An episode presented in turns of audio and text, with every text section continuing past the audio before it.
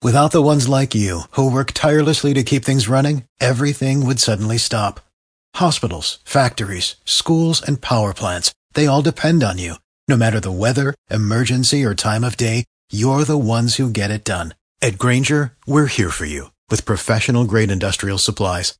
Count on real time product availability and fast delivery. Call clickgrainger.com or just stop by. Grainger for the ones who get it done.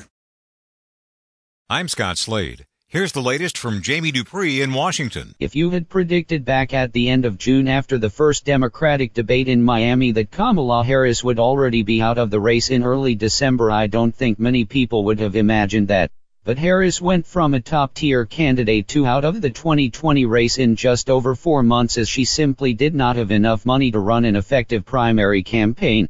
The departure of Harris means that right now only six Democrats are going to be on the stage for the final debate of this year in Los Angeles on December 19th. Right now the list of candidates in the debate is Joe Biden, Pete Buttigieg, Amy Klobuchar, Bernie Sanders, Tom Steyer and Elizabeth Warren. There are a couple of other Democrats who are just on the edge of being in the debates, but it's clear that the race to challenge President Trump is getting smaller. Jamie Dupree 2.0. The battle over impeachment efforts against President Trump moved today to the House Judiciary Committee, which will hold a hearing with constitutional experts about the impeachment process. Look for GOP members to note repeatedly that none of the witnesses today have any knowledge about the current investigation, but also remember that Republicans held this same type of hearing 21 years ago in the run-up to the impeachment of President Clinton.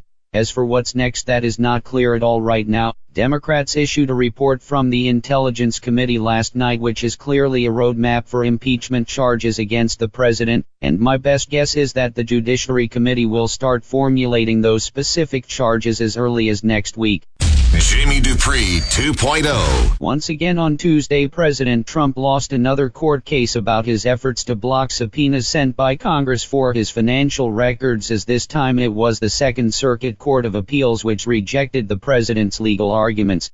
The decision was yet another legal setback for the president who has lost in every single court over the question of subpoenas for his tax returns and financial records. In this case the subpoena is going to both Capital One and Deutsche Bank, and like the arguments over his tax returns it would not surprise me if all of the legal issues end up soon enough at the U.S. Supreme Court.